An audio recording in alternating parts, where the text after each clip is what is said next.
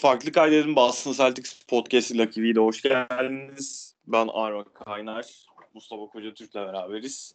Abicim kazanılan playoff serisi sonrası podcast'i özlenmemiş mi ya? Çok özlenmiş. Geçen Vallahi- seneki kekremsiydi biraz. Aynen aynen. Philadelphia şey Milwaukee gelecek ne yapar bizi diye oturup düşünmüştük. Kardeşim Boston Celtics'in playoff'ları Philadelphia elemeden başlamaz. Bunu Aynen. Bir kenara bırakalım. Ya şeyi söyleyelim bugün e, 30 Ağustos Pazar günü normalde Boston Celtics Toronto Raptors serisi Perşembe günü başlayacaktı ama az çok NBA takip ediyorsanız muhakkak görmüşsünüzdür. İşte bu Jacob Blake'in vurulmasının ardından NBA oyuncuları bir boykota gitti. Çarşamba günü işte bu önce Toronto Raptors Boston Celtics oyuncularıyla başladı aslında bu boykot mu etsek maçı tarzı toplantılar yapıyorlardı. Sonra Orlando Magic maçında Milwaukee Bucks boykot etme kararı alınca komple lig bir boykota gitti. Biz de o aradan maçlara biraz daha var. Hani ne zaman başlayacak belli değil. Daha sonra yaparız dedik ama pazar günü başlayacak olunca biraz zamanlamada sıkıntı yaşadık. Benim Evet. vaktim olmadı. Bugün Mustafa'nın fazla vakti yok. O yüzden Ha. çok uzun tutmadığımız biraz daha kapsül gibi bir podcast yapacağız. Evet. Ee, Mustafa yani boykotla alakalı söylemek istediğim şeyler muhakkak vardır. Ben çok ufak senden onun yorumunu alayım. Hani o boykot kısmını konuşalım ondan sonra hem Sixers serisine hem Raptors serisine geçeriz. Öncelikle eee, ya NBA basketbolcularının Amerika'daki siyah komünitesi için ne kadar büyük eee, yer ve önem tuttuğunu söylemeye gerek yok. Neredeyse basketbolcu olmak, profesyonel sporcu olmak, ailesi babası eee, çok fakir ve kötü durumlarda yaşayan siyahiler için eee, zengin olmanın tek yolu. Yani herhangi bir siyah eee, milyoner olabiliyorsa bunun yolu spordan geçiyor. Daha çok da NBA'den geçiyor. Bildiğim kadarıyla en siyah ağırlıklı lig NBA. Ee, o yüzden NBA oyuncuları ki yeni jenerasyon NBA oyuncuları e, işte Donovan Mitchell, Jalen Brown hani ikisi de çok genç olduğu için ikisi de 23 yaşında olduğu için o ikisine örnek vermek istiyorum. Ee, daha da eğitimler hani bu işin e, olurunu ederini teorisini e, ve otursan hakikaten ki Jalen Brown senelerce konferans ver- veriyor e, ırk eşitliği açısından ama cidden otursan sana anlatabilecek kadar e, eğitimli oyuncular varken e, buradaki NBA'in e, bu durumda bir adım öne çıkması, bir adım atması ve arkasından işte mesela NFL'de idmanlar iptal edildi. Bi- Bildiğim kadarıyla bir takımların yarısı oyuncularıyla oturup ne, ne yapabiliriz bu iş için diye konuşmak için idman iptal ettiler. E, Beyzbol liginde MLB'de e, bildiğim kadarıyla 2-3 maç iptal edildi oyuncular sahaya Aynen. çıkmak istemediği için. Hani NBA'in böyle bir şeye öncülük etmesi o gün için e, çok iyiydi. E, Çok değerliydi.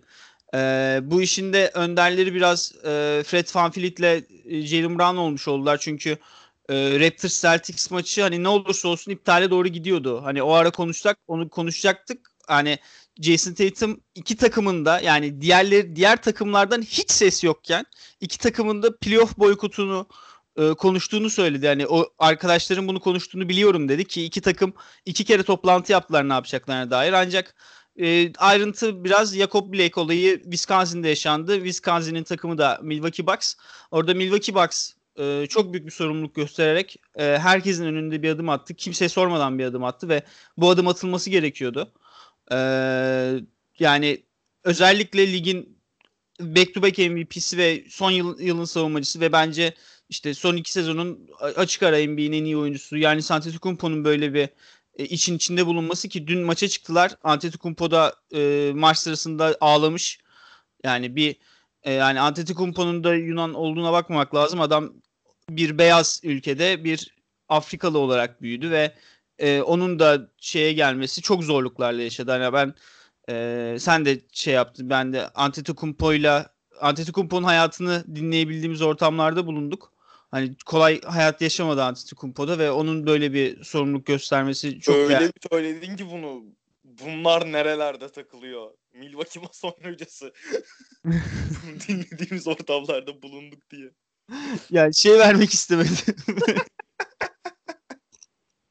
ya ikimiz de Antetokounmpo'nun Avrupa PR'ını yapan şeyde çalışmış bulunduk. Sen hala çalışıyorsun. nice way to put it. Ee, ama işte burada orada bir grev ilan edildi. Artık onun adı boykot falan da değil. NBA oyuncuları birleşip grev ilan ettiler. Ee, ondan sonraki toplantıda neler yaşandı, neler yaşanmadı, ne oldu, ne karar çıktı. Orası çok bulanık bence. Orada yani çıkan ya haber abi orada her haber ben yalan. Ya. yazısını çevirdim falan hani Euros içinde. Şöyle yani birkaç tane şey anekdot var. Bir işte bu Patrick Beverly'nin saçma sapan bir çıkışı olmuş. Onu yalanladılar. Aynen. Ondan sonra bu işte LeBron'un ilk bir toplantıyı terk ettiği, biz yokuz muhabbeti yaptığının şey vardı. Ondan sonra Stephen A. Smith bir şeyler söyledi ama. çıktı takım o şeyle abi. LeBron ilk çıkışı oyuncuların yaptığı toplantı Stephen A. Smith'in bahsettiği takım sahipleriyle yapılan toplantıda. İşte orada LeBron böyle fazla sahiplenir şey yapar. Ya bu Hı. özellikle işte LeBron'un şeyden memnun olmadığı dile getirildi ya. Milwaukee Bucks'ı kimseye haber vermeden böyle bir Orada. Jalen toplantıda çok öne çıkmış. Milwaukee'ni yani Aynen. onu da bahsetmek lazım. Bazı Celtics coverlıyoruz. İnsanlar e, orada Kyle Korver'la Hill gitmişler Milwaukee Bucks'ı temsilen. Ne yap ne yapıyorsunuz siz demişler yani. Ne- Nereden çıktı bu iş? Bize niye sormadınız? Bize niye haber vermediniz diye çıkışmışlar Milwaukee'ye. Orada Jalen Brown öne çıkıp Milwaukee Bucks'ın e, size hiçbir şey açıklamaya ihtiyacı yok. Ben Milwaukee Bucks'ın yaptığını tamamen arkasındayım ve e, ya Hile ya Korver'a konuşmasına devam etmesi için hani adamların lafını keserken ortalığı susturup konuşmalarına devam etmesini istemiş Jalen Brown. Ya abi orada şeyi anlıyorum. Ee, hani beraber daha organize hareket edilebilirdi. Evet. İşte daha sonraki planı LeBron'un falan en büyük sıkıntısı ne oldu Hı. söyleyeyim. Hani beraber bir plan şey yapabilirdik vesaire diye ama hani sonuçta iş oraya gidiyordu ve gene bu plandır vesairedir hep beraber şey yapıldı. Bir de o günkü Milwaukee Bucks'ların oyuncu, oyuncuların maça çıkmadığı esnada şey de vardı. Ee, Wisconsin bölgesindeki savcı ile işte soyunma odasında konuşmaya çalıştıkları ta- takım sahiplerini falan hani iletişime geçin diye baskı yapmaya çalıştıkları o biraz da yerel bir mevzu olduğu için daha Milwaukee Tabii. benimseyip o şekilde ha evet daha şık mı olurdu evet daha şık olurdu ama bu konunun bence en az tartışılacak yanı o olmalı Evet, yani. Yani Bunu o kadar Yani- büyütmeye de çok da bir gerek yok gibi geliyor bana. Yani ama toplantıya dair bildiğimiz bir şey varsa o da yine Jalen Brown'dan aldığımız bir kod. Bu defalarca teyit edildi ve herkes e, toplantının en güçlü anlarından birinin bu olduğunu söyledi. Jalen Brown iptal edilmeye konuşulurken, eve gitme konuşulurken oradaki oyuncuların hepsine dönmüş. Eve gidip ailenizle mi takılacaksınız yoksa yani hakikaten takılacaksınız diye sormuş. Eve gidip evde ailenizle mi takılacaksınız yoksa barikatlarda bu eylemlere katılacak mısınız? Bu konu hakkında konuşmayın. Bu konunun içinde olun. Hani iptal edeceksek ne yapacağız? Ona göre iptal edelim. Hani eğer şeye gitmeyeceksek, bu insanların yanında onlarla omuz omuza olmayacaksak, onlarla polis barikatlarının önünde eylem yapmayacaksak iptal etmemizin bir manası yok demiş ki bu da yani e, yani cidden Jalen Brown'un siyasi kariyeri falan olacağını tahmin ediyordum da e, bu bence kafamı şey yaptı yani bayağı berlak, berraklaştırdı yani 2036 seçimlerinde falan aday olabilir Jalen Brown küçük bir demokrat adayı olarak. Valla ya şey Hiç şaşırmam yani bu ya çünkü şaşırmamı geçtim abi. Adamın hakikaten bu siyasi konularda aldığı tutum şey yaptığı ya falsolu tek bir açıklaması yok. Sürekli de hani söylediklerinin arkasında duracak hareketlerde de bulunuyor. Hani bu işte ya zaten ne kadar zeki bir insan olduğundan falan yıllardır bahsediyor. bahsediyor Jalen Brown'un ama hani zeki olmak var. Her zeki olan insan bu tarz konulara kafası yatan insanla çıkıp sorumluluk almıyor. Çünkü başka tercihleri de beraberinde getiriyor ister istemez kariyer olsun, sosyal yaşantılarında olsun. Hani bunun sorumluluğunu da alması cidden bayağı takdir edilir. Yani- Jalen'ın. yani adamın dediği şey hani barikatlarda eylemleri yani o şey abi en son Amerika'da işte eylemler sırasında bir beyaz çıktı polis şeyi eşliğinde güvenliği eşliğinde gitti iki tane eylemciyi vurdu. Aynen aynen. Yani yani bu arada yani şimdi normalde normal bir süreçte podcast yapabiliyor olsaydık bunun üstüne çok değinecektik. E, Arma'yla da ikimiz de tatsız şeyler yaşadık biraz bu konuyla şey yaparken e, konuşulurken. E, ya ya insanlar hani yani şunu diyelim hani Türkiye'de yaşayan bir Türk'ün Amerika'daki siyahiyi anlamasının çok bir olasılığı yok. Ama ya hiç hayatları boyunca sıkıntı yaşamış, toplumsal ayrımcılığa maruz kalmış insan görmemişler hayatları boyu. Böyle bir insana temas etmemişler. Ya da bu yaşadıkları içinde bulundukları hani o white privilege diyorlar ya Amerika'da da. Aynen. Hani içinde bulundukları hani Türkiye'de beyaz değil ona biraz Türk demek lazım. Türk ayrıcalığı onların gözünü o kadar kör etmiş ki ve bunun bunun arkasına o kadar yaslanmayı seviyorlar ki hiç üzerine düşünmek istemiyorlar. Yani o Abi, o orada o insanların yaşadıkları şey yani sizin tezahür edebileceğiniz bir hayat değil yani. O adam sokak arabada yakar, evde yakar ve yakmalı yani. O adamın yaşadığı hayat ona evla değil çünkü.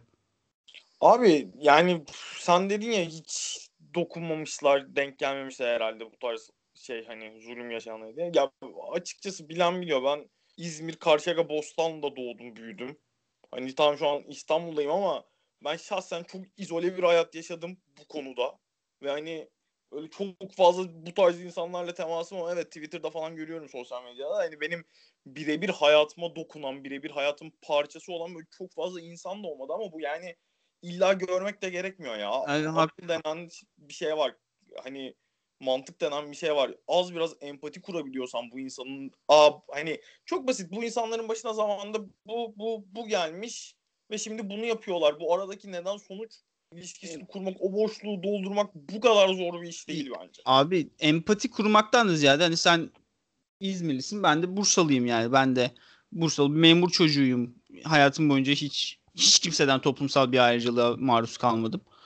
Ee, ama yani en azından insanların şunu diyebiliyor olması lazım. Ben hayatım boyunca herhangi kimseden herhangi bir ayrımcılığa maruz kalmadım. Ve ben bu insanlarla empati kuramam. Yani ben bu Tabii. insanların derdi anlayamam. O yüzden bu konuda aşırıya mı gidiyorlar? Az mı yapıyorlar? Ee, ne yapmalılar konusunda yani hani hakikaten Aras abinin kovutu gibi. Hani her fikrini paylaşmak zorunda değilsin. Yani ben bu konudan anlamıyorum. Üstüne yeteri kadar düşünmedim, çalışmadım ve anlayamam da hani içinde bulunduğum durum beni buna şey yapmaz. Beni bunda makul kırmıyor. Ben, ben bunu yapamam deyip konuyu kapatmalı insanlar. Çünkü ya Twitter'da her hesabın altında o kadar iğrenç şeyler gördük ki. Öyle Yani- öyle.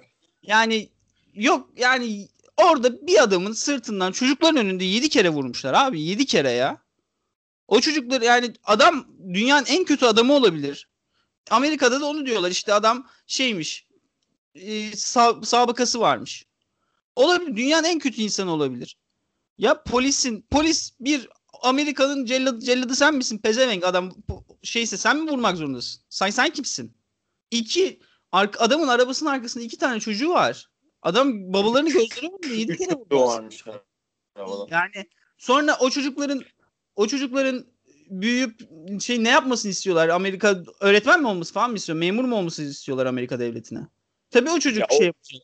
O konuda Devlet abi en şeyi en net olan hani denk gelmeyen varsa bu zaten boykotun başladığı gün özellikle TNT'nin yayınlarında falan cidden çok güzel konuşan kişiler oldu. İşte Chris Webber'ın falan çok güzel bir konuşması o- olduğunu denk gelmeyen varsa ben tavsiye ederim. Onun dışında yani Doug Rivers'ın yaptığı açıklamadan daha net özetleyecek bir şey şey yok bence ya. Yani adam Yani- çok net şekilde hani bizi hiçbir şekilde sevmeyen bu ülkeyi biz niye sevmeye devam ediyoruz diyor ki yani bu bunu ülke bazında şey yapmak da yani dünyanın her bir yanına bunu sadece Amerika'yı özneyi değiştirip bu cümleyi uyarlayabilirsin. Hı. Cidden çoğu yerde bu yaşanıyor. Bu şekilde yaşanıyor yani ve hani daha fazla çok net bir özeti bence daha fazla irdelemeye de Evet. gerek yok gibi geliyor. Ya ben de Sadece sadece çok konuştuk daha da toparlayalım. Çünkü top tam top ben de toplayacağım son. Sen 15 çok- dakika oldu daha Celtics'imize giremedik. Tamam. Ee, sen Chris Webber'la Doug Rivers'ın konuşmalarını önerdin. Ben de e, Jacob Taylor'ın, e, Jacob Blake'in e, kız kardeşinin bir açıklaması. Aynen. O çok güçlü bir açıklamaydı. Jacob Blake'in kız kardeşi, yani kardeşi için üzülmediğini çünkü yıllardır e, her vurulan siyah, siyah için e, yas tuttuğundan bahsediyor. Yani çok güçlü bir açıklama. Ee, yani biraz insanların ne kafada yaşadıklarını şey yapmak için, tezahür edebilmek için, e, tahayyül edebilmek için onu da dinlemenizi öneririm. Evet, Toronto. Ya önce bir Sixers'ı ufak değinelim bence. Yani beklentilerimizin dışında bir seri oldu mu? Olmadı. Ya ben 4-1 4 4-1'e tamam hadi 4-1'e yak serinin 4-1'e yaklaştığı anlar oldu. Yani 3. maç 4-1'e götürebilirdi seriyi. Diğer 3 maç çok kontrollü. En kötü topumuz da o maç. Üçüncü maç. Yani yani biz zaten sene boyunca Jalen'la Jason'ın ikisinin de oyuna giremediği maçlarda çok büyük sıkıntı yaşadık. Çünkü bu takımın temposunu, karakterini belirleyen iki oyuncu Jalen'la Jason. Ee, ikisinin de oyuna giremediği bir maçta sıkıntı yaşamamız normaldi ancak e, ben bu seri 4-2'ye gider diyenler açıkçası hiç anlam verememiştim. Yani dediğim gibi yani bu yani bir önceki podcast'te Sixers'ın kadro halini falan yeterince özetleyebildim. Şu orada biraz kendimi de tutmaya çalışmıştım. Çok fazla gömmek istememiştim. Ee, yani bu serinin olup olacağı 4-1'di. Ee, yani biraz teknik taktik konuşmak gerekirse Brett Brown tamamen bizim yapımızı bozmak için e, bir düzenle çıkmış. Bizim yapımız tepe endofları olduğu için pick and roll kullanmadığı sevmediğimiz için o tamamen bizi pick and roll oynamaya yönetti. Ancak bu adam durgun zekalı mı bilmiyorum. Bu adam bizim elimizde ligin en iyi 5 pick and roll kısasından biri olduğunu unutmuş gibi yaptı bunu. Yani Kemba Walker temposunu bulduğu an Philadelphia için zaten işler bitmiş oldu yani. Isaiah Thomas'ın dediği için it's wrap for these motherfuckers oldu yani. Seri bitti. Ee, yani üstüne konuşulabilecek bir üçüncü maç var. Üçüncü maçta da olay benim bir önceki podcast dediğim gibi hani Sixers bizden seri almak istiyorsa 7 maçta 150 kere çizgiye gitmesi lazım Embiid'in demiştim. Embiid hakikaten 30 ilk ilk devre 30 kere falan çizgiye yani 30 kereye falan yaklaşacak gibi duruyordu. Her istediğinde çizgiye gitti. E, her istediğinde çizgiye gittiği zaman tempon düşüyor. İşte bizim tempo düştüğü zaman o atletik tempolu kanat oyuncularımızın oyuna girmesi e, zorlanıyor. Orada işte Jason Tatum foul problemine girdi maç maçın başında ve oyun içine girmesi de zorlaştı. E, Jason Tatum şey yapınca biraz bizim takımın hatalarından biri Tatum olmayınca Tatum'lu setlere Jalen oynuyoruz ama e, şut profilleri özellikle şut yaratma profilleri çok farklı iki oyuncular. E, Tatum'un atması gereken şutları Jalen atınca tepe pull-up'larını orada da çok fazla şutu boş yere harcamış olduk. Ancak Kemba Walker yani tam si playoff'lara tam olması gereken yerde girdi. Yani bu seriyi çok hızlı geçti. Çok yavaş başladı, hızlı bitirdi. Özellikle son maç performansı da çok iyiydi. Ki e, Kemba Walker gibi bir kariyerdeki bir oyuncunun e, muhtemelen playoff'lar, Kemba Walker'ın bireysel playoff tarihindeki en en büyük an oldu. Horford'un belini kırıp orada attığı e, dagger. Keyiflenmedik ee, mi be? Efendim? Keyiflenmedik mi be diyorum. Abi, Kardiyak Kemba diye bağırmadık mı televizyona? Ben Kardiyak Kemba'yı kestim tüm gece onu dinledim yani. Benim evde uyuyan vardı bağıramadım ama yani çok çok şeydi yani. Çok iyi sahneydi. Çok iyi andı. Maçı öyle biraz mücadele edip kazanmak da güzeldi biraz dövüşerek. Orada işte Marcus'un top çalması, Jalen'ın basket faulü, sonra Jason'ın bloğu, oradan açık alan faulü Kemba'nın orada bitirmemiz o iki pozisyonda bitirmemiz maçı. Maçı zaten 10-0'lık mı? Ne seriyle bitirdik ya. 10-0. Aynen. Ee, işte yani Kemba için de çok iyi bitti seri. Hani daha uzun vaktimiz olsaydı Sixers'ın yaptığı top lock defensi falan anlatacaktım. Biraz çalışmıştım şimdi ama bugünlük böyle olsun. Anlat ekleyeceğim bir şey var mı senin?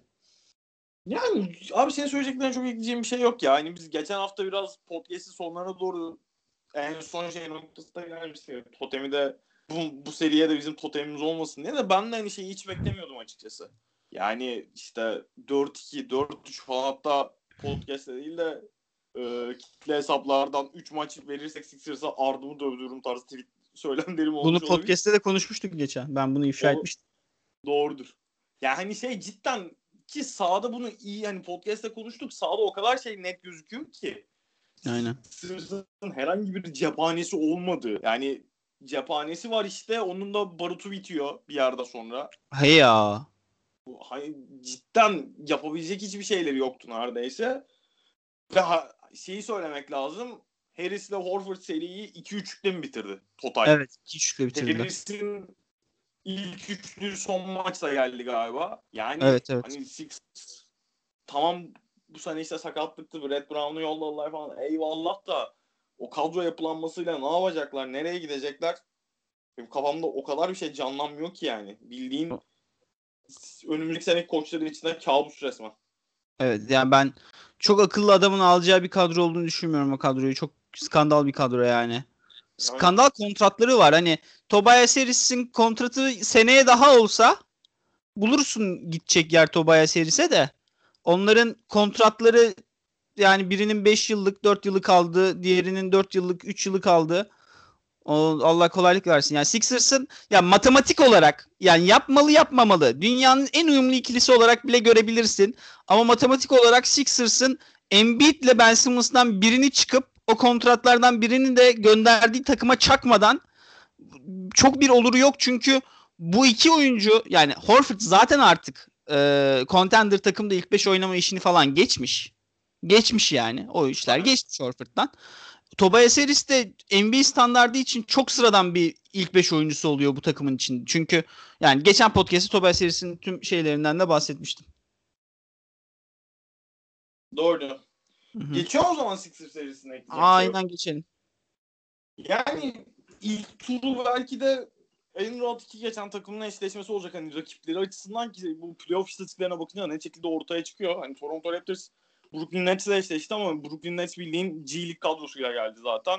Hı hı. Öte yandan işte Sixers'a bakınca belki de şey anlamında iki takım Sixers'a net şu playoff'larda Orlando Bubble'da işte kalan en cephanesi olmayan, en yumruk gücü olmayan iki takım belki de ve bunun şeyi olarak da iki takım da rahat geçti ilk seri ilk serilerini ki hani Raptors son maçında 150 falan attı. Nets'e. 100 sayı attı. Öyle geliyorlar. Ha?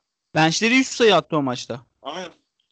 Ve hani ki Raptors Celtics eşleşmesi de uzun yıllardır hani şu NBA'in son 10 yıllık döneminin ikinci yarısında 2015'ten beri falan beklenen bir playoff eşleşmesiydi aslında. Hani normal sezonlarda falan sürekli işte tepeye oynayan birbirleriyle yaptıkları maçlar çok iyi geçen ve Doğu'nun sürekli olarak iddialı olan takımları Bir de grup rakibiyiz.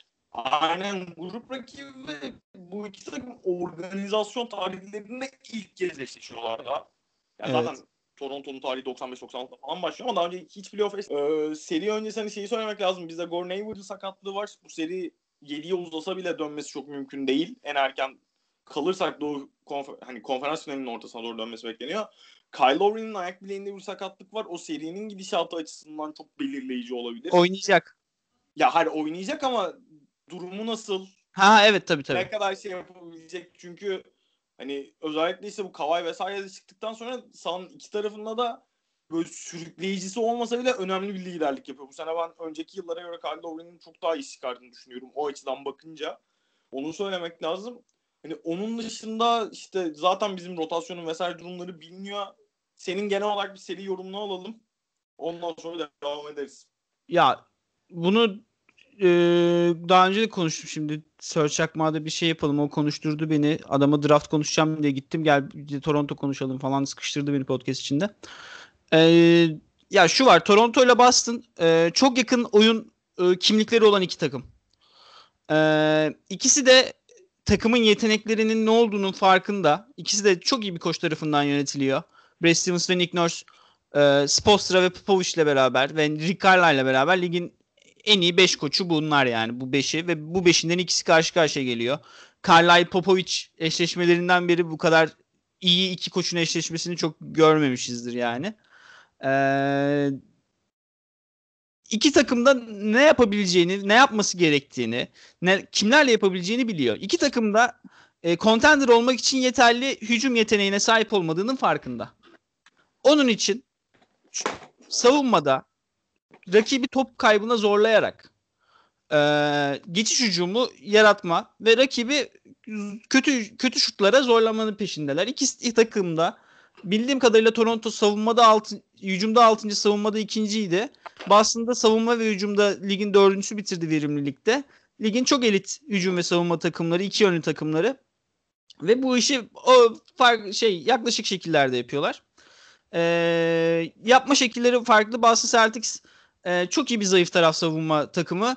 E, onun için e, güçlü taraf baskısıyla yapıyor. E, yani bunu da ice yani pik perdeleri, tepe perdelerini, pick and roll'larını ice'la savunmaya yaparak yapıyor. Ice nedir?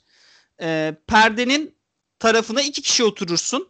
Hani per, uz, kısa perdenin diğer tarafına geçmesin diye perdeye iki kişi yerleşirsin. Böyle olduğu zaman güçlü tarafta 3 kişi, zayıf tarafta 2 kişi kalmış olursun. Yani ama üçüncü adam da aslında güçlü taraf, ikinci adam da güçlü taraf. Yani dörde bir savunmaya başlarsın güçlü tarafı ve e, çok baskılarsın topu. Topu çok baskılarsın ve e, kısa ona göre aksiyon almaya başlar. Hani rakibi düzeninden bozarsın. Boston Celtics çok agresif ice yapıyor tepede. Tepe aksiyonlarında. E, Toronto Raptors'te tepe aksiyonlarında gap defense, boşluk savunması denen bir şey var. O da şu. Pick and roll oynanırken tabii onlarda hani Tice gibi, Grant Williams gibi, Robert Williams gibi ayakları pırpır uzun olmadığı için e, uzun drop'a düşerken, potaya düşerken pick and roll savunmasında zayıf taraftan gelen kanat oyuncusu, tepeden gelen kanat oyuncusu direkt açıya oturuyor. Hani şu an keşke görüntülü yapabilseydim bunu ama hani savunmaları böyle özetleyebilirim. Bunun da iki tane zaafı var. Bir, Boston'ın yaptığı savunmada köşe şutörü yaptığında ya da e, topu tehdit haline getirip iki köşeye de şutör koyduğun zaman ekstra paslarla delinebiliyor. Boston o yüzden close-out savunmalarında sürekli böyle etrafa koşan ama durduk yere üçlük yiyen bir takım. Çünkü yani zayıf taraftaki adam sayısı yeterli değil. E, gap defense'inde zaafı şu. E, tepede koyduğun ikinci forvet ikinci forvet eğer oradaki boşluğu işleyebilen yetenekteyse de Boston'da bu Hayward olsa 3 tane olacaktı ve şu an 2 tane var. Ee, Boston'da bu işleri yani forvet yaratıcılığını Clippers'la beraber NBA'de en iyi işleten iki takımdan biri. Ee, ve Boston buna son derece oturuyor üstüne. Toronto Raptors e, şütörlerini handler olarak kullandığı için Kyle Lowry ile Fred VanVleet'i e, ilk iki maç bize karşı bu sistemi işletmekte çok büyük sıkıntı yaşamıştı. Ama Siakam'ın olmadığı bizi normal sezonda yendikleri tek maçta ee, Siakam yokken topu Patrick McCaw'a verip Fanfleet ve Lowry'i topsuz tehdit haline getirip bizim maçın içine girmemizi engellemişlerdi. O maçın kaydını ben bir daha izledim. O maç Nick Nurse'ün e, hakikaten koşluk şeylerinden biri. Koşluk dokunuşlarından biri. E, o yüzden yine e, Raptors'ta biraz Raptors'ın tavanını bu serideki tavanını e, top Lowry ya da Fanfleet'te değilken topu elinde tutan oyuncu bu işi ne kadar yapabilecek o belirleyecek. Bir. Boston'da da Jalen Brown ona kalan boşlukları çünkü ben hiç sanmıyorum Nick Nurse'un Jason Tatum'dan risk alabileceğini. Jalen Brown'un o e, bulduğu boşlukları karar vericiliğiyle nasıl işleyebileceği. Serinin bence en kritik iki adamı bu analize başlamak gerekirsek. Siakam ve Jalen Brown'un topla vereceği kararlar. İki. İki takımının da e, savunmada bazı zaafları var. Şey olarak hani savunma şemasından gelen değil savunmada olduğu bazı zaafları var. Toronto'nunki e, çok çabuk pick and roll savunmada çok maharetli artık yani Mark Gasol benim e, hayatım boyunca izlemeye en sevdiğim savunmacılardan biriydi. E, Utkan'la eskiden bir podcast yapmıştık hatırlıyor musun? Utkan'da içerken. Boşcast. Ha Boşcast. Ben orada şey demiştim. E, Golden State Warriors'ı bir takım yenecekse pivotu Mark Gasol olmalı falan demiştim. Öyle yani kafamda o araya koymuştum Mark Gasol'ü. Ee, en, sevdiğim savunmacılardan biridir. Ancak a, a, eski ayak çabukluğu yok ve e, Kemba Walker, Robert Williams, Pikerlolunu falan savunması da mümkün değil artık Gasol'ün o ayaklarla. Ee, aynı şekilde Ibaka'da ne kadar blokçu, pota koruyucu bir oyuncu olsa da o eski Ibaka değil artık. Daha ağır bir Ibaka. O yüzden ki savunma şemaları da bunun üstüne yerleştiriyorlar ki yardım direkt direkt yardım geliyor Piken savunmasına. E, bunu biz Bubble'daki Toronto maçında çok iyi gördük. E, Boston Celtics bunun üstüne oynamak için Robert Williams'a iyi süreler verdi. Ciddi süreler verdi ve Robert Williams da hakikaten elit bir kariyerin en iyi topunu oynadı. Kariyerin en iyi topunu oynadı çünkü oynadı. çünkü saçma sapan bir pick and roll uzunu. Havaya atıyorsun, içeri vuruyor. Çok çabuk. Yani hakikaten 100 metre yarışı yapsalar Jalen Brown'u falan geçebilir yani. Bacaklar uzun falan bir de parmakların üstünde koşmasını biliyor. Pıtır pıtır hemen.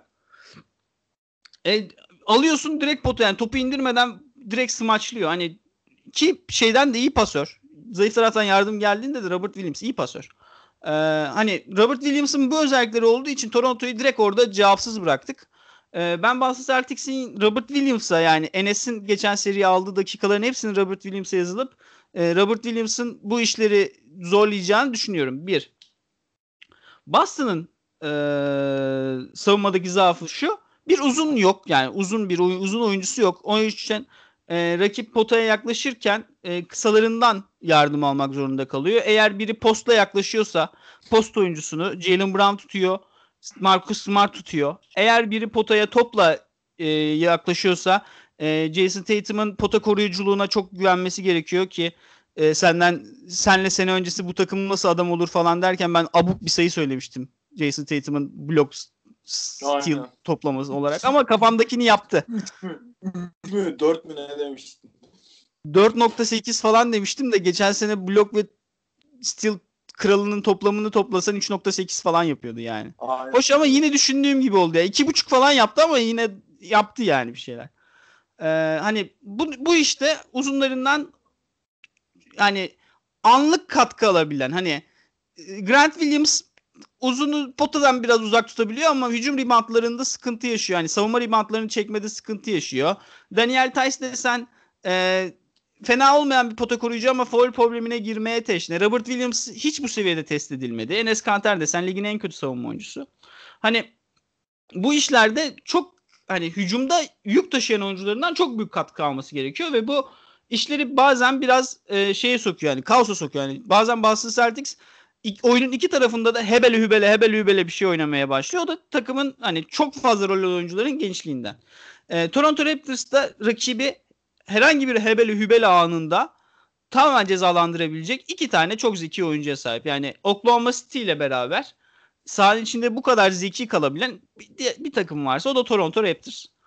Van Fleet Lowry bence bu senenin izlemesi en keyifli basketbol olaylarından biriydi. İlk 5 şeyinden biriydi takım. Toronto'yu da ben ne kadar sinir bozucu olsa da sürekli kazanmaları e, izlemeyi çok severdim e, sene boyunca. E, o şey anlarına girdiği zaman Celtic savunma ve de hücumda panik hani Brad Stevens'ın sürekli uyardığı gibi hani sistemin içinde kalın anlarını yaşayamadığı zaman Toronto oradan çok fazla seri çıkarabilecek bir takım. Ancak ben e, oyun stilleri takımların birbirinin çok üstüne uyduğu için böyle kopan maçlar, serili maçlar, böyle giden gelen maçlar beklemiyorum. Ben bu seriden böyle çok yakın kora kor 6-7 maç bekliyorum. Ee, hani üstüne hani birden kafadım, kafamdakileri boşaltmam gerekirse hani serinin kritik noktaları e, bence Jalen Brown ve Pascal Siakam'ın rakibin zaaflarından nasıl faydalanabileceği ve e, diğer noktada da Boston Celtics'in pick and roll hücumunu nasıl işletebileceği ve Toronto Raptors'ın e, Boston Celtics'in panik anlarında Hayward'da yokken e, işi ne kadar kendi lehine çevirebileceği bence serinin en kilit iki noktası, ikişer noktası bu. Abi yani benim senin şeyden bahsettin sen Raptors'ın özellikle yaptığı işte savunmanın nasıl bir sistem yaptıklarında orada şeyden bahsettin zaten Hayward olsaydı bizim elimizde 3 tane topu yönlendirebilen oyuncu olacaktı ki bu yani Raptors'ın savunma bu yaptığı savunmanın ana amacı şey yaratmak, top kaybı yaratmak ve işte şeyden bahsetti sen de iki takımın da hücumda şampiyonluk seviyesinde silahları yok. Ve hani bu top kayıplarıyla beraber özellikle transition'da sayı fırsatı yaratmaya çalışıyorlar. Biz normal sezon maçlarında Boston Celtics'in hani top kayıplarını gayet iyi kontrol edebilen bir takımız. Bu işte hem sahada fazla yönlendiriciyle kalabilmek, zeki oyuncularla kalabilmek ve şey gerektiğinde işler sıkıştığında işte takımda dört tane izolasyon üzerinden öyle ya da böyle skor üretebilen oyuncu var var normal şartlarda Boston Celtics'te. Bu Raptors'ın yaptığı savunma sistemine ters gelebilen, onu açabilen bir şeydi ve normal sezondaki maçlarda da aslında biz bunu biraz gördük. Yani normalde şeyde atletikte vardı. Seviye öncesi bir e, şey yapmışlar, toplamışlar, round table yapmışlar. Orada hani bahsediliyor. Oradan istatistik vereceğim şu anda. Normal sezonda biz Toronto Raptors'a karşı oynadığımız maçlarda Raptors'ın rakiplerini savunmada tuttuğundan 5 sayı daha fazla atmışız. Hani düzenli olarak bunu üstesinden gelebilmişiz. O, o açıdan hani Hayward'ın yokluğu bence bizim için önemli bir sıkıntı bu seride. Ama ona rağmen hani oyun tarzıyla işte Tatum'un iyice bir hani süperstarlığa doğru bir da, adım daha atmış olması, Kemba'nın iyi durumda olması gibi faktörlerle o savunma şeyini gayet işleyebiliriz gibi geliyor bana. E, Raptors'ın o top kontrollerini kontrol edebilirsek özellikle. E, ya bizim savunmayı sen zaten gayet güzel anlattın. Orada Enes'in bu seride gerçekten hiç iş yok. Hiç olayı yok yani. O Rob Williams'ın özellikle işte pick and roll'e vesaire şeyinin yanı sıra normalde biz hani Enes'i zaten daha fizikli şeylere karşı kullanıyoruz. Hani uzunlara karşı kullanıyoruz. Ama mesela Ibaka ile eşleştiği zaman Ibaka'nın dışarıdan şut tehdidi de var. Enes'in o kadar oralara açılması bizim savunmamızın başına gelebilecek en kötü şeylerden biri. Açılamıyor zaten oralara. Boğuluyor. Açılmıyor yani. Onun öyle bir hiç o yok yani. Bizim takım da ondan vazgeçmiş. Foul falan yapıyor diye. Artık Aynen. Enes'in adamından yiyecek şutu yiyoruz yani. Aynen. Hani şey işte bu Lowry'nin de durumuyla beraber ben cidden senin söylediğin gibi çok yakın bir seri bekliyorum.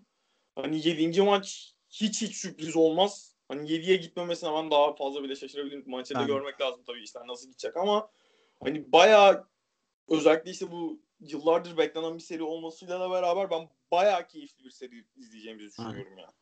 Biraz eşleşme şey bir de dediğine ekleme yapmak lazım. Hani Boston Celtics top kaybı yapmıyor falan yani dedin. Boston Celtics pas yapmıyor çünkü. Aynen. Hani Boston Celtics Brad Stevens'ın bu serisinden en keyif aldığım olay adamın sene başlarken bizim takım bunu yapamaz deyip tamamen o kutu kutu pense ekstra pas yapalım bıdık bıdık oraya topla handoff iki tane top koyalım bıdık bıdık onlardan tamamen vazgeçmiş olması. Bizim geçen seneyi biraz o yedi zaten. Brad Stevens'ın o güzel kafasındaki basketbol ideyasından vazgeçmemesi oldu.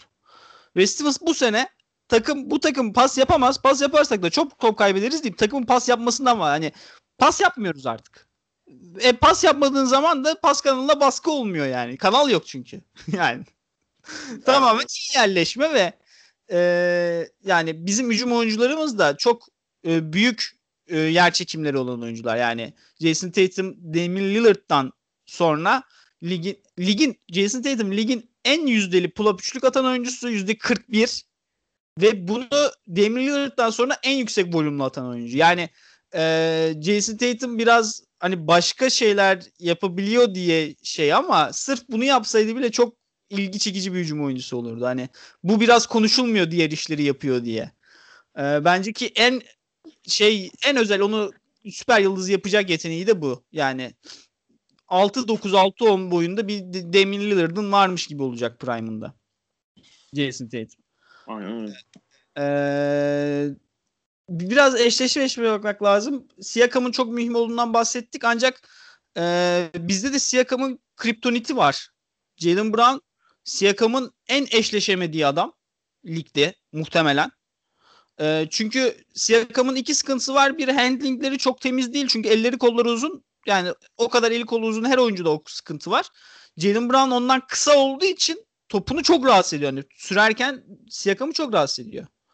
İki, Siakam'ın e, pot, Siakam'ın post oyunları o, onun oyununda önemli yer taşıyor ama Jalen Brown işte iki senedir konuştuğumuz gibi artık savunmada dörtleri tutuyor ve e, yani çoğu ben çoğu oyuncuya itildiğini görmedim ve Siakam da itemiyor onu.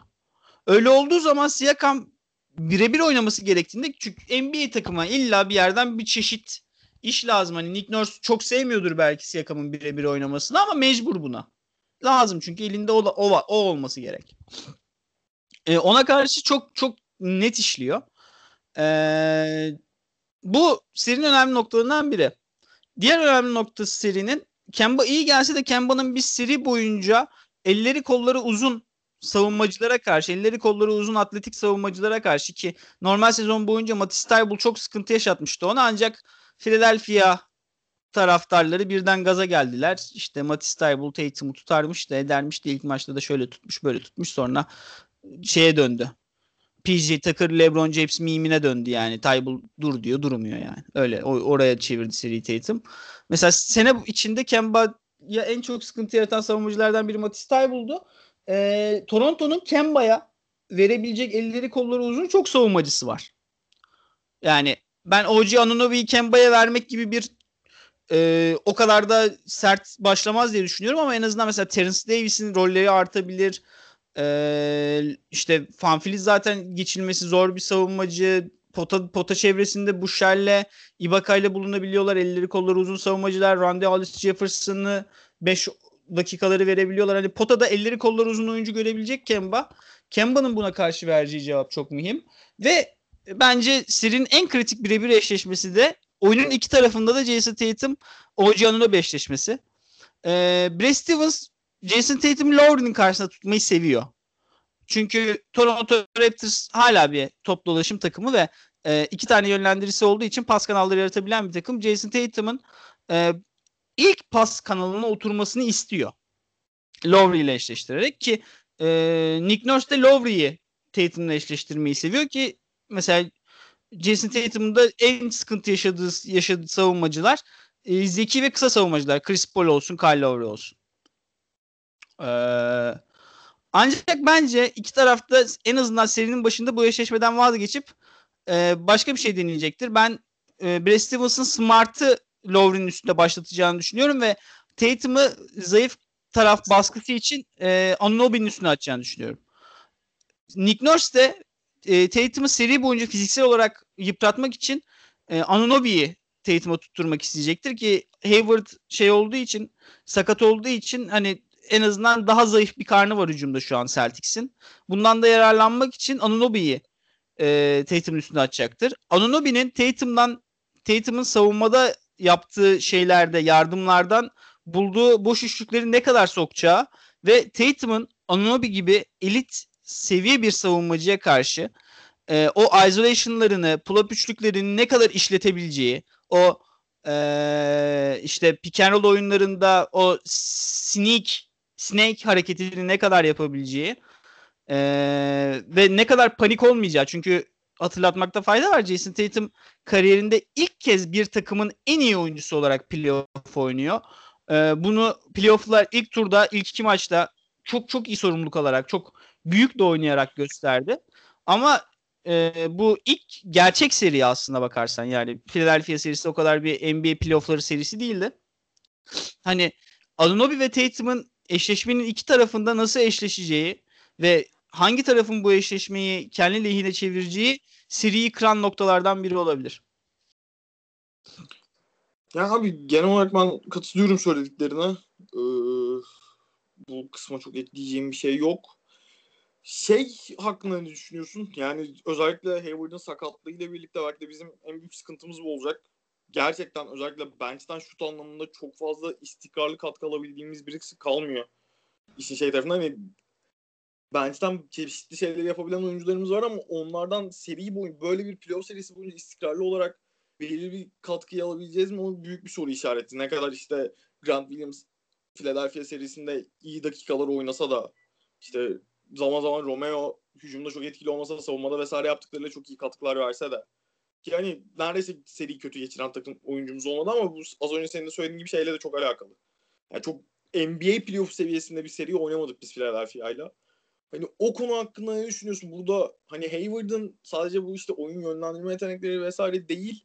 Smart'ı bench'e atması bile şey açısından bench beşiyle daha fazla vakit geçirecek olması bile Smart'ın bizim orayı daha işlenebilir bir hale getirmek ve serideki oynayacağımız topun daha olgun olması anlamında çok önemliydi bence. Hani Raptors'ın da çok çok böyle nasıl söyleyeyim inanılmaz elit seviyeli bir bench olmasa da bizden daha geniş bir bench'e sahip oldukları çok belli. Yani ya oradaki şeyi dengeyi nasıl bekliyorsun?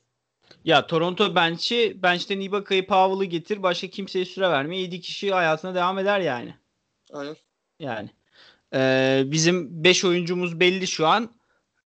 Vanamaker 6 o kesin. Ee, ki ben Toronto'nun Vanamaker'ı çok işleyebileceğini düşünüyorum onun. Ya Vanamaker'ın çünkü herhangi bir karar mekanizması yok. Vanamaker'a da bunu muhtemelen şey yapıyorlar. E, teşvik ediyorlar. Hani karar verme. ilk opsiyonu oyna diye. Ee, hani Vanamaker'ı çok işleyebilir. Hani Vanamaker dakikaları bizim için çok sıkıntı olabilir. Şimdi ee, işte yine Aras abinin anlatısı. En kötü savunmacın kadar iyi savunmacı takımısın playofflarda. En kötü hücumcun kadar iyi hücumcusun. İyi hücum takımısın. Bizim bench girdiği zaman hakikaten hücum seviyesi çok düşüyor. Bizim Ojele'ye bir dakika bile vermememiz lazım. Çünkü Ojele dakikaları muhtemelen bizim için ölüm olur. Hani o, o, bak o anlarda seri yeriz işte. Bir maçın içinden koparsak bench dakikalarını ayarlamadığımız için koparız. Ee, Ojele'nin oynamaması lazım. Grant Williams e, Toronto maçlarında iyi oynamıştı. E, normal sezonda da. Özellikle adamın kariyerinin ikinci maçında Mark Gasol'e karşı çok iyi bir maç oynamıştı 5 numarada. Ben Grant Williams'ın yine süre alacağını düşünüyorum. Bir özgüvenli bir şut ritminden geliyor. 4'te 4 attı Philadelphia serisinde. Ee, en azından Playoff bir iki maç... kaçırdığı üçlük yok henüz. Kral. Ya. Ee, en Şutu yok azından diyenler utanır. tabii. En azından ki ya Grant Williams'ın sezonuna baktığımız zaman da ilk 22 üçlüğünü sokup sonra %40'la sokup sonra yine böyle 10-15 üçlük soktu ve %22'ye falan düştü. %28'e falan düştü yüzdesi. Hani e, böyle strike'larla gidiyor. Eğer %40 attığı strike'a girdiyse çok iyi. Yani cidden X faktör olur Grant Williams eğer öyle bir şey yapabilirsek. Ee, Grant Williams en azından serinin ilk iki maçında e, şut atacaktır. E, sahada kalacaktır. Ki Mark Gasol'e karşı iyi eşleşiyor. Mark Gasol mesela e, şey olduğu zaman hücum reboundlarında çok aktif kalıyor e, Grant Williams ona göre. Ki switch mivich'te de kısaların karşısında kalabiliyor. E, Grant Williams dakika alacaktır alması gerek. Çünkü Toronto Raptors'ın e, bizi karar vermeyi zorladığı zaman doğru karar veren oyunculardan biri istikrarlı şekilde. E, Romeo Langford süre alır mı diye düşünüyorum. Yani köşede bunu ne kadar şut atacağına var. Çünkü Romeo Langford savunmada bize hakikaten katkı veriyor. Ben bu kadar kısa sürede bu kadar iyi savunmacı olacağını beklemiyordum Romeo Langford'un ama çok kitabına uygun bir savunmacı. Yani Romeo Langford'un topa baskısını kullanmak isteyecektir bence. O iki yönlendiricinin karşısında Brad Stevens. Ya da e, Powell'ın karşısında. O çocuğun ismi neydi? Hangi çocuğun? Powell'ın. Norman. Norman ha. Norman Powell karşısında kullanmak isteyecektir. Fiziksel olarak eşleşebildiği bir oyuncu. Ee, yani ama işte sahada ne kadar kalabilecekler? Hani ben Robert Williams'ın da süre alacağını tahmin ediyorum ama Robert Williams yani ekstra bir oyuncu olmuyor. Hepsi 5 numaradan alıyor çünkü. Ee, Grant Williams 4 numara dakikalarında hani Grant Williams Tice potu altı Robert Williams Grant Williams dakikaları nasıl geçebileceğimiz kritik olacak ki serinin kaderinde bu belirleyecek. Yoksa çok üst üste eşleşen iki takım. Ee, Star Power falan olarak Boston Celtics'i öne bile atabilirsin. Ee, şampiyonluk şey yani Boston'ın Star Power'ını Toronto'nun playoff tecrübesi şey oluyor olsa biraz bench'in ilk baş bench'in e, sorumlulukları ne kadar şey yapıp e, ne kadar dağılabilecek ona bakacağız. Yani Toronto bench'i hani onları da ilgilemek gerekirse Norman Powell Ibaka'yı geçtim. Ee, işte Terence Davis bu sene undrafted free agent'tı onu çektiler. Ben ilk turdan gitmesini bekliyordum. İlk tur ikinci ilk 35'ten gitmesini bekliyordum. Ancak undrafted kalınca e, orada çok iyi çektiler ve benchlerinden çok iyi bir enerji oyuncusu ve top da yönlendirebiliyor. Kolay kolay, kolay yanlış karar veren bir oyuncu da değil. E, Matt Thomas Avrupa'da belli başlı bir kariyeri olan bir şutör ve e, set şutuna ceza şutuna ihtiyaç duydukları zaman onu kullanıyorlar. Patrick McCall ben çok süre alacağını sanmıyorum ancak e, süre aldığı zaman belirli işler yapabilen bir oyuncu. Chris Boucher saçma sapan bir adam. Yani üçlük stili, müstili falan böyle balon gibi üçlük sokuyor. Hani bu şeyi mu şeyi bile sahaya atabilirler. E, Randy Alice Jefferson geçen sene playoff takımı olan Brooklyn Nets'in iyi rotasyon oyuncularından biriydi. Hani Toronto Raptors'ta birden rotasyonu 10-11 kişiye çıkarabiliyorsun. Belki Raptors bu serinin uzun gideceğini hesaba katıp e, şeyiyle oynamak isteyecektir. Bench ile oynamak isteyecektir. Hani orada tamamen e, koçların seri içinde bu bunları nasıl kullanabileceğine bakıyor iş biraz da. Yani e, yani cidden iki tarafta da çok iyi koç olduğu için çok bu olursa bu olur bile diyemiyorum. En azından Brett Brown'un bazı şeylere cevap veremeyeceğini biliyorsun. Ama iki tarafında Brad Stevens'ın da Nick Nurse'un da birbirlerine tüm silahları çekebileceğini tahmin edebiliyorsun. O yüzden e, şey bir e, seri. Böyle öngörmesi de zor bir seri. Yani biraz yolda anlayacağız ne olduğunu.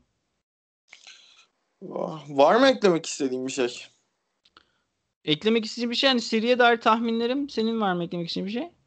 Vallahi yok şimdi bir yandan çok vaktimiz de yok diye şeyler yapmak istiyorum. Yok yok benim bana daha sormuşlar. Geldim. Şey açısından şeyi de düşünüyorum kanka. Yükleyeceğiz edeceğiz şimdi. Aynen. Maç da erken bugün ki o gayet Aynen ya. Bence. izleyemeyeceğim belki ilk maçı. Ciddi misin? Şey yaparım kanka daha önce yaptığım Whatsapp'tan arayayım seni görüntülü açıp izleteyim sana. Maç esnasında. Böyle canlı yayın yapalım böyle. Yaparız bakarız. Ee, yani yok benim çok ekleyeceğim bir şey yok ya. Hani şeyden sonra özellikle Hayward'ın sakatlığından sonra ben biraz bu seriye dair ümitsizlem hani daha öbür tarafa doğru kaymaya başlamıştım ama işte hani Lowry'nin durumu takım hani Hayward'dan sonraki dönemlerde de kötü bir üçüncü maç oynasa da genel olarak gene iyi görüntü çizdi bence. Hani işte Kemba'nın vites arttırmasıyla vesaire. O yüzden biraz daha umutlanmış durumdayım ama dediğim gibi hani ben 7'ye giden bir seri bekliyorum ya. Hmm, Sen 7. yedinci maçta kim kazanırsa kazanır diyorsun. ya öyle diyeyim. En azından podcast'te Ben Raptors in 6 diyorum. valla Ya ben yani takımlar bu kadar yakınken 5. maçı kazanan seriyi koparır gibi geliyor bana. ha 7'ye gitmez gibi mi geliyor? Ya biraz biraz öyle geliyor. Çünkü çok fiziksel seri olacak. Bir de şu var yani Van Fleet, Jalen Brown bu işlerin çok içinde olan li- liderleri boykot meselesinden, grev meselesinden bahsediyorum. Basketbola ne kadar odaklı olabilecek bu iki kritik oyuncu? O mühim. Ee, ve ya şimdi bu bir bubble şeyi serisi olduğu için özür dilerim. Bu bir bubble, serisi olduğu için serinin şehir taşınması diye bir şey olmuyor. Hani maç çaldım, benim orada maç çalmam lazım psikolojisi de olmayacak. Hani hani sürekli mesela birinci maçı Toronto, ikinci maçı Celtics, üçüncü maçı Toronto, dördüncü maçı Celtics falan böyle şey, saçma sapan seri gidişi görebiliriz. Ya benim sene başından yani sene ortasından beri çok merakla beklediğim, ne olacağını çok merakla beklediğim bir seriydi. Ee, biraz Brad Stevens'ın hani Nick Nurse'un yüzüğü var sonuçta. Brad Stevens e, kariyerinde bu kadar iyi bir koçla şey maçına çıkmamıştır muhtemelen. Playoff serisine çıkmamıştır ki ilk playoff senesi Bud hariç, ikinci playoff senesi Budenholzer hariç Atlanta'da e, hakikaten böyle bir böyle bir geçen sene de Budenholzer'la eşleşti. Bu kadar iyi seviye bir koçla denk gelmediler. Hani Brad Stevens'ın biraz işte ben şundan iyiyim, bundan iyiyim de kendini göstermesi gereken bir maç, eşleşme. Ee, ben hakikaten Brad Stevens'ın takımını nasıl hazırlayacağını çok merak ediyorum. Valla işin koçluk tarafı da bayağı cidden Yani. şey olarak hikaye olarak bakınca da tam sonuçta NBA şampiyonu bir takımdan bahsediyoruz ama hani takımların bu seneki haliyle beraber şey e, çok denk bir algı hikaye şeyi de var yani iki tarafta da yakın aktörler var sürekli o yüzden ben çok heyecanlıyım. Biraz Hayward'ın sakatlığı biraz eşitlemiş olabilir. Ben e, yani Hayward olsa çok biraz daha rahat olurdum bu seriye karşı. Ben aynı şekilde. Aynı şekilde. Ee, çılgın tahminin var mı?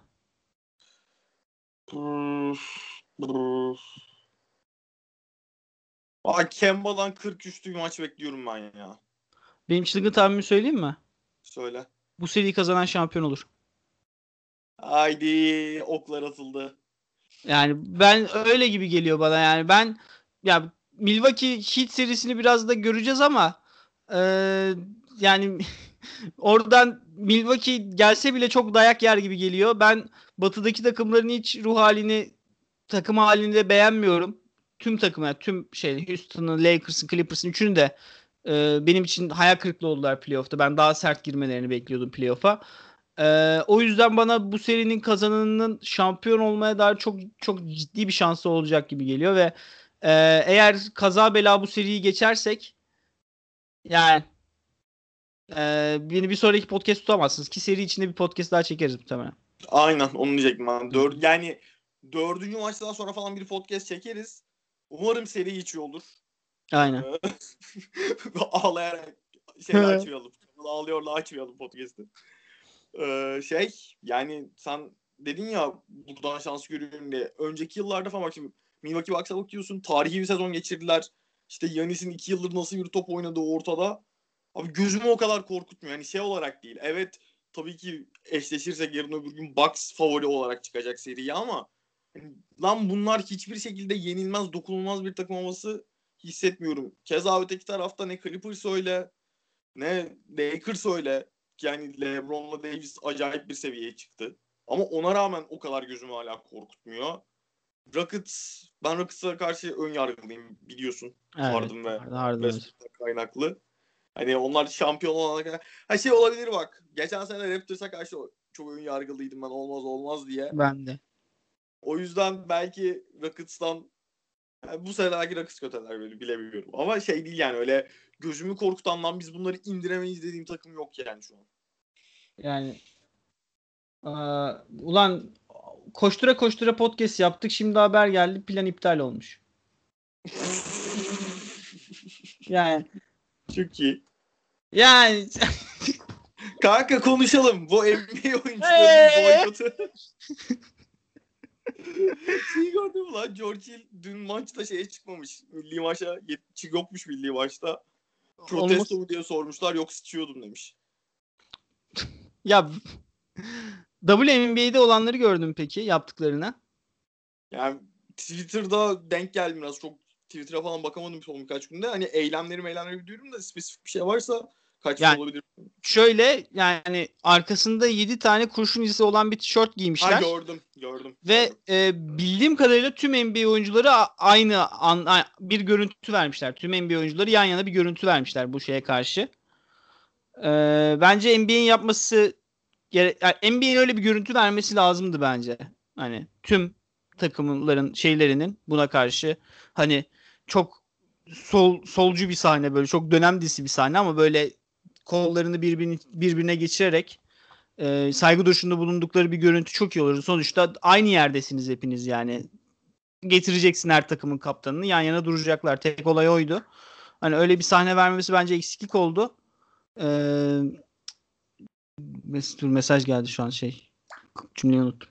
Ee, neyse. Ee, yani daha daha şey yapılabilirdi. Hani lig devam etse bile yani ligin devam edip etmeme e, kararına karşı bir şey diyemem. Çünkü senle konuştuğum zaman sen çok haklı bir argümanda bulundun. Hani bu adamlar çalışan sonuçta ve Aynen. işlerini kaybedebilirler. Ee, ne kadar milyoner olurlarsa olsun herkes de milyoner değil NBA'de oynayan. Ee, Ya o da var. Bir de abi öncelikli işleri de değil. Hani tabii tabii adamların- değil bu adamlar. Yani herkesin önce aynen çıkıp öyle. bir devrim başlatmaları falan beklenmiyor. Ama NBA lige devam ederken de e, daha e, güçlü şeyler yapabilirdi bence. Yani sonuçta elimizde bak yani iki, iki gün geçti. Elimizde tüm salonların e, oy merkezi olarak kullanılmasından başka ve muhtemelen çok ciddi e, bağış şeylerinden de vaatlerinden de bulunmuştur e, sahipler. Ancak yani hadi gidelim Joe Biden'a oy verelim. Joe Biden kim işte geçmişinde ırkçılık olan, tecavüz olan falan bir adam.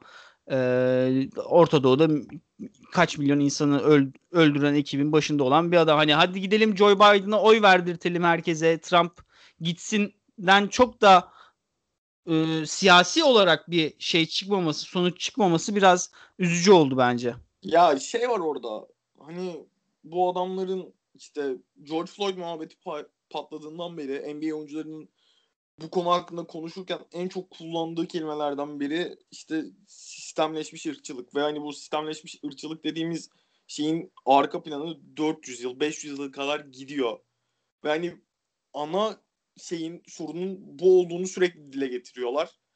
Hani şey buyken sorun buyken ve bunu dile getiriyorken karşılık olarak şeyin e, olayın işte vote kampanyasına indirgenmesi bence de hoş değil. Ha şey yani öbür tarafta bu bu kadar uzun süren bir ırkçılıkla baş etmek için işte eğitimsel anlamda çok daha sistemsel anlamda bir süreçle bazı şeylerin yapılması lazım. Burada hani çok net somut bir adım göremeyiz. Ancak şeye dair dedin ya işte işte salonlar oy şeyi olarak kullanılır. Bağış vesaire yapılır. Eyvallah ama bunlar dışında düzenli olarak şey görecek miyiz biz takımlardan, takım sahiplerinden ya da çünkü bu takım sahipleri çok zengin ve güçlü insanlar haliyle. Yani koronavirüs olduğunda Donald Trump iki hafta sonra bu adamları toparladı ve dedi ki ligleri oynayın. Ekonomik olarak ihtiyacımız var çünkü bu adamların ne kadar güçlü olduğunu gayet iyi gösteren bir şey bu. Ve hani bu kadar güçlü insanlardan daha somut adımlar en azından bu sürece işte en basitinden şey var abi 4 yıl önce işte Colin Kaepernick'in spordaki en azından bu kadar bu işlerin tartışılmaya başladı. Colin Kaepernick'in diz çökmesiyle başladı. Tam onun dördüncü yıl dönümünde takımlar boykota gitti NBA'de. Hani Aynen. süreç olarak bakınca evet bir ilerleme var ama takım sahip bu şu ana kadar sürekli oyuncuların, koçların, ligin daha işte hani çalışanı olan kişilerin özverileri üzerinden gider, ilerleyen bir süreç var Aynen. şu ana kadar. Buraya takım sahipleri daha güçlü işte ligler, profesyonel spor ligleri vesaire ne kadar dahil olacak, ne kadar katkı vermeye başlayacak onu görmek bence çok daha önemli. Yani ya. buradan sonra yapılması gereken de bu. Evet bence evet Donald Trump gitsin. Yani evet çok güzel olur. Çok sevinirim Donald Trump'ın gitmesine. Ama sistemsel anlamda hani söyle Joe Biden mı şeyi toparlayacağı değil. Ve hani bu sistemsel açıdan bu sorunlar ne kadar düzelecek, nasıl düzelecek oraya orada daha fazla söz sahibi olması lazım bu takım sahiplerinin vesaire. Ya ee, Patriots'ın sahibinin ismi neydi? Robert Kraft. Ha, mesela hani bu takım sahiplerinin ne kadar güçlüğe sahip olduğuna e, dair bir şey belirtmek gerekirse hani New York'ta o koronanın ilk zamanları böyle Nisan gibi falan New York eyalet olarak koronadan kırılırken Robert Kraft Çin'den sağlık ma- uçağıyla Patriots logolu uçağıyla sağlık malzemesi alıp New York'a trenler şeyle tırlarla yığdı. Yani Amerikan devletinin o an zafiyet gösterdiği bir olayı Robert Kraft kendi inisiyatifiyle ve Çin'den yaptı yani. Ee, bu işi muhtemelen Amerikan devleti yapamazdı. Hani oradaki sahiplikler devlet oradaki e, şeylere zenginlere o kadar alan yarattığı için o kadar güçlü adamlar. Hani... Abi yani Robert Kraft'in nüfuzunu anlatmak için şöyle bir anekdot şey yapayım ben. Ee, Super Bowl 51 bu 25 sayı yerden dönüp kazandığı Super Bowl'un Patriots'ın yüzüğü kimde şu anda? Robert Kraft'in yüzüğü kimde biliyor musun? Kimde? Putin'de abi. Putin çalmış Robert Kraft. Putin Putin çalmış Robert Kraft'tan yüzüğü. Yani çalmış dediğim almış ve 60 devam etmiş hayatına. Hani bu adamların yaşadığı hayatlar bu seviyede. O yüzden yani. bu, bu adamların yani her şey takım sahibi tabii gibi Robert Kraft değil. Hepsi Putin'le ense şaplak durumda takılmıyordur ama şeyde değiller yani. Çok çok tabii, kuvvetli tabii. adamlar. Çok çok Onların kuvvetli. buraya katkı vermesi çok değerli olur. Eğer bunun fitilini NBA oyuncuları yakacaksa da hani bu uzun vadede çok ciddi değişiklikler yaratabilecek, yaratabilecek bir yere gider ve bu fitilin NBA tarafından yakılması çok çok özel bir hikaye olur. Ve e, şeyden de bahsetmek istiyorum. Hani süreç içinde baktığımız zaman bir şey değişmiyormuş gibi geliyor. Ee, yani sonuçta hala siyahlar e, çok aşırı şekilde e, ayrımcılığa maruzlar. Çok sıkıntılı hayatlar yaşıyor, çok acı çekiyorlar ama e, en azından 4 sene önce hani direkt yani Twitter yani Twitter çıktığından beri bir Twitter tarihi Twitter şeyinde görebildiğin için verilen tepkileri. Mesela Twitter çıktığı zaman şey e, Kaepernick diz çöktüğü zaman e, Obama ya sormuşlar o da Kaepernick'e e, diz çökmesinin işte asker ailelerinin şehit Amerikan işte askerde ölen çocukları olan ailelere ne kadar kötü hissettireceğini düşünmesi gerektiğini söylemiş. Ki Obama bir siyahın başkan olabileceğini gösterdiği için o siyah komünitesinin peygamberi gibi bir şey şu an. Yani her, ya her... George Hill geçenlerde açıklama yaparken üstünde Obama tişörtü vardı. Aynen. Yani yani ben bir Orta Doğulu solcu olarak Obama'ya bakışım bellidir ama bir Amerikalı solcunun Obama'ya yani siyah bir e, solcunun Obama'ya bakışı da farklı. E, yani Obama onların böyle ne yaparsa yapsın şeyi falan hatta Joe Biden sırf Obama'nın yardımcısı diye siyahların %85'ini falan oyuna alıyor yani. Ee, yani cidden şey siyah komünitede güç çok çok güçlü en güçlü adam Obama. O mesela çok öyle yaltak bir destek. Hani tamam iyi haklı ama bu işte aileleri de üzüyor. Hani ona göre davransa falan derken şimdi mesela öyle bir şey dese biri yani asker aileleri üzülüyor bunda diye falan dese insan dalga geçerler. Yani siyah komünitenin en güçlü adamı bunu söylüyorken neredeyse herhangi bir beyaz bunu söyleyemez hale geldi. Ve bunun e, tek şeyi de e, bunun tek mimarı da Colin Kaepernick. Eğer Colin Kaepernick orada o şeyi yapmasaydı, o sorumluluğu almasaydı, o önderliği yapmasaydı 4 sene sonra biz 2020 yılında e, işte NBA oyuncuları ligi boykot etmeli mi? Tamamen ligi bırakmalılar mı? Yoksa 5 günlük e, grev e, işte yeterli miydi? İşte şeyler ne yaparlar? e, burada sahipler ne yaparlar diye bir konuşma iklimine de gelemezdik. Ve bu da şu an içinde yaşarken hissetmeyeceğiz muhtemelen ama tarihin bir noktasında durup arkaya baktığımız zaman bir şeyleri yine kıran bir olay olacak. O yüzden çok kıymetli yaptığı şeyler. Öyle ama? Yani yani şey e, yani NBA'in oyuncu komünitesi e, tabii ki çok e, üst seviye oyuncuların farklı ajandaları oluyor.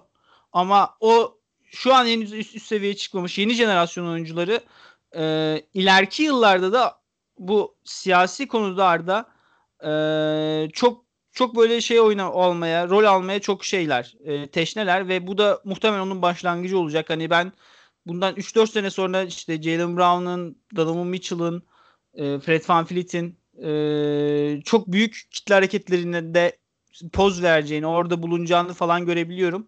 Ve bu da onun e, ilk şeylerinden biriydi. E, kıvılcımlarından biriydi. Amerika'nın Z kuşağı Florida'da KYK yemiyor diyebilir miyiz?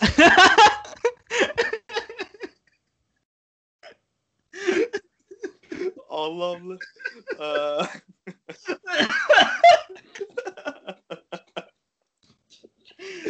bu arada bu hani genel şeyden bahsettik e, etkisinden denk gelmeyen varsa az önce işte beyzbol liginde ligler iptal oldu. NFL'de işte takımlar konum aldı falan diye bahsettin. Sen o ara aklıma gelmedi. Şimdi hatırladım. Baltimore Ravens'ın çok çok kuvvetli bir açıklaması var. Bu şeyden hani genel olarak zaten bir yerden sonra standart bir metin haline dönüyor ya bu tarz açıklamalar. Aynen. Giriş kısmında en azından. Giriş gene standart bir şey ama işte bu Breonna Taylor'ın şey, Black Jacob falan şeylerinin vuran polislerin bir an önce tutuklanması, görevden atılmasına dair bir spor takımının net bir şekilde bu mesela Breonna Taylor'ın bilmeyenler varsa çok ufak özet geçeyim bayağı evinde uy- uyuyorken e, polis basıyor evini ve vurularak öldürülüyor. Aynen. Hani çok insanlık dışı bir şey ve bu sürekli işte formaların arkasındaki say her name sloganın falan çıkışlarından biri de o. Hani o yüzden şey bir spor takımı mesela bunu çıkıp açık açık Breonna Taylor'ın hani vuranları tutuklayın demesi bile hiç yani bundan birkaç yıl önce ben açık söyleyeyim 6-7 ay önce bile hayal etmezdim açıkçası bir spor yani. takımının bunu şey yapmasını. Yani ya en azından ya ülkemizde de yaşıyoruz. Mesela e, mesela ülkemizden hadi örnek vermeyeyim birilerini konuşacağımı biliyorsun sen biliyorsun ama şunu yönde konuşayım. Hani Amerika'da mesela ben Knicks hariç falan Boris polis brutality ifadesini kullanmayan takım görmedim. Hani hani polis şeyi şid, hayvanlı polis şiddeti e, ırkçı şey e, şiddet hani hani bu işin hakikaten konuşma zemininin olgunlaşması açısından da bir şey bu. Ee, bu bu bu tanımların konuşmanın merkezine yerleşmesi için bile önemli o açıklamalar. Yani sonuçta burada yaşanan şeyin adını koymak lazım. Bu polis şiddeti. Bu polis hayvanlığı, yani brutality yani ve e, bu ırkçı şiddet. Yani burada işte sanki violence, şiddet olayları, talihsiz olaylar, üzücü gelişmeler. Hani üstünden gitmeye gerek yok. Hani göte göt diyebilen NBA takımları e, ki bunlar dünyanın en büyük şirketleri. Dünyanın en büyük en ünlü e, sporcularının markaları. E, markaları. E, göte göt diyebiliyorken tartışma iklimi de oraya doğru gider. En azından entelektüel şeyde. Tabii ki işte Utah'ta yaşayan işte ne bileyim Colorado'da yaşayan beyazın fikrini değiştiremeyebilirsin ama e, en azından entelektüelite, entelejansın içinde e, konuşmanın rengi oraya doğru kayar. Yani ve bu da bu da çok kıymetli ve bunu da e, oraya tırnaklarıyla gelen siyah oyuncuların kendi iradeleriyle başarmış olmaları e, diğer tüm şeyler açısından da biraz ilham verici. Sonuçta eğer bu ligin en iyi oyuncusu, en iyi 50 oyuncusunun 45'i siyah olmasaydı, e, işte LeBron James e, Demokrat Parti içinde Ohio'da gitsin seçim çalışmalarımıza katılsın diye büyük bir figür olmasaydı, hani o kadar büyük figürler olmasalardı, NBA bu işe sessiz kalırdı. Hani biz bu işte bu tepkilere mesela Baltimore Ravens o kadar sert bir açıklama yapıyorsa onun e, sebebi Lamar Jackson. Ya da işte Ed Reed hani Baltimore'un Baltimore Ravens'ı Baltimore Ravens yapan siyah oyuncular. Ee, NBA bunu böyle yapıyorsa NBA'yi dünyanın en büyük ikinci ligi yapan siyah oyuncuların gücüyle yapıyor bunu ve bu siyah oyuncular e, bu siyah gençler bunu e, okulda yiyecek yemekleri yokken neredeyse ilkokula bile zar zor gidiyorken e, çok dışlanıyorlarken toplumdan çok dışlanıyorlarken dünyanın en iyi sporcularından birileri olarak birileri olmak suretiyle başardılar. Yani bu tamamen o siyah gençlerin tırnaklarıyla kazandıkları bir hak. Ve bunun bu da bunu görebilmek de bunu e, canlı tanık olabilmek ve bunu insanlara anlatabilmek de e, mesela işte Celtics ve Raptors e, boykot görüşmelerine başladığı zaman ben çok heyecanlanmıştım yani NBA'de böyle bir grev görebileceğiz diye. E, ve bunları insanlara paylaşabilmek de beni bir e, yani bir Marksist olarak bir solcu olarak beni çok heyecanlandırıyor. Böyle bu gençlerin e, burada inisiyatif alması ve insanları bir şeylere zorlamasını görmek ve e, şey olarak da hani tüm dünya sporu bundan kazanım elde edecek ama e, şey hani dünyada bundan bence şeysiz kalmayacak hani payesiz kalmayacak. Buradan herkesin kazanacağı şeyler olacak. Sadece bu işlerin momentumunun bir yerde kesilmemesi lazım. Aynen öyle. İyi. İyi. Black Lives Matter soslu playoff değerlendirmesi her yerde bulamazsınız. Abi bu arada şey e, ben hiçbir filmini izlemedim Draft Day hariç ama e, Chadwick Boseman ölmüş dün. E, Aynen. Muhtemelen hani tarihin ilk siyah süper kahramanını oynadığı için siyah komünitenin e, ve işte Türkiye'deki Türkiye'deki Amerikan kültüründen etkilenen insanlar biraz aslında Amerika'daki siyah kültüründen etkileniyorlar. E, çünkü daha pazarlanabilir ve daha eğlenceli olan o. Beyazların Hip hop kültürü ya. e, yani beyazların yaptığı country müziği dinlemiyor insanlar. Hip hop dinliyorlar, Travis Scott dinliyorlar falan. E, hani o da şey bunların üstünde çok denk geldi, çok etkisi bulunan bir şey oldu ve e, ondan da bahsetmek gerekir. Sen daha yani sen bahset diye açıyorum konuyu. Ben çünkü Yo ben gelecektim oraya zaten. Ya abi en basitinden hani ben dün Twitter'a işte bir videolar düştü vesaire. Ee, Jimmy Fallon şey yapmış. e, Black Panther hayranlarını işte böyle bir ekran var orada Chadwick Boseman'ın fotoğrafını koymuşlar filmden. O ekranın arkasında da Chadwick Boseman duruyor. Görmüyorlar. İşte hani Black Panther'ın kendileri kendisi için hepsi ne ifade ettiğini anlatıyor sırayla. Ve senin tam olarak sen az önce söylediğin gibi hani ilk siyah süper kahraman şey yani o belirli bir gururun belirli bir geçmişin temsilcisi olarak var orada ve hani o rolü Chadwick Boseman'ın oynamış olması ki on, şeyi de Aras abi paylaştı bu söylediğimde aksanı şey aksanıyla konuşuyor İngilizceyi. Oynadığı karakterde sürekli işte Afrika aksanıyla konuşuyor ve işte mesela Chadwick Boseman bunun için çok cidden çaba göstermiş, ikna etmeye çalışmış işte stüdyo Afrika aksanlı insanları itebiliriz bir süper kahramanda falan diye düşünüyorlarmış. Hani bunun için mücadele edip şey yapıp hani cidden bir figür haline ki şey falan da oynadı. Ee, gene işte siyahi bir beyzbolcu Bo Jackson'ın hikayesini falan da oynadı. evet evet O o tarz- film de çok güçlü. Aynen o tarz hani güçlü rolleri oynamış genç yaşına rağmen 42 yaşında vefat etti. O yaşına rağmen cidden siyah komünitesinde çok e, değer verilen rolleri hani önemli projelerde yer aldı ve cidden şey olarak da karakter olarak da insani açıdan da cidden çok çok yani çok yetenekli bir adamdı o ayrı ama insani açıdan da çok kuvvetli çok derin bir insandı. O yüzden hani zaten yani kanser hani kanserden kaybetmişiz. Ben bilmiyordum adamın kanser olduğunu bile 4 yıldır mücadele ediyormuş bununla. Hani çok üzücü ama zamanlama olarak da denk gelmesi şey oldu. Yani LeBron James işte maçtan sonra konuşmuş. Hakkında o da işte Wakanda Forever selam falan verdi maçtan önce. Orada o da onu söylüyor. Yani biz siyahi olarak ilk kez bizim bir süper kahramanımız oldu onunla beraber diye. O cidden oradaki siyah komünitesinde çok çok önemli yani. Yani, yani ondan da bu şeylerden bahsetmişten ki yani yani düşün insanların çizgi filmi yok arkadaşlar. Bu insanların yaşadıkları hayatı biraz daha üstüne durmak lazım. Bu arada izlemediysen Avengers serisini izle demem yani izlesen güzel seri izlersin de Black Panther'ı izle. Hoş film.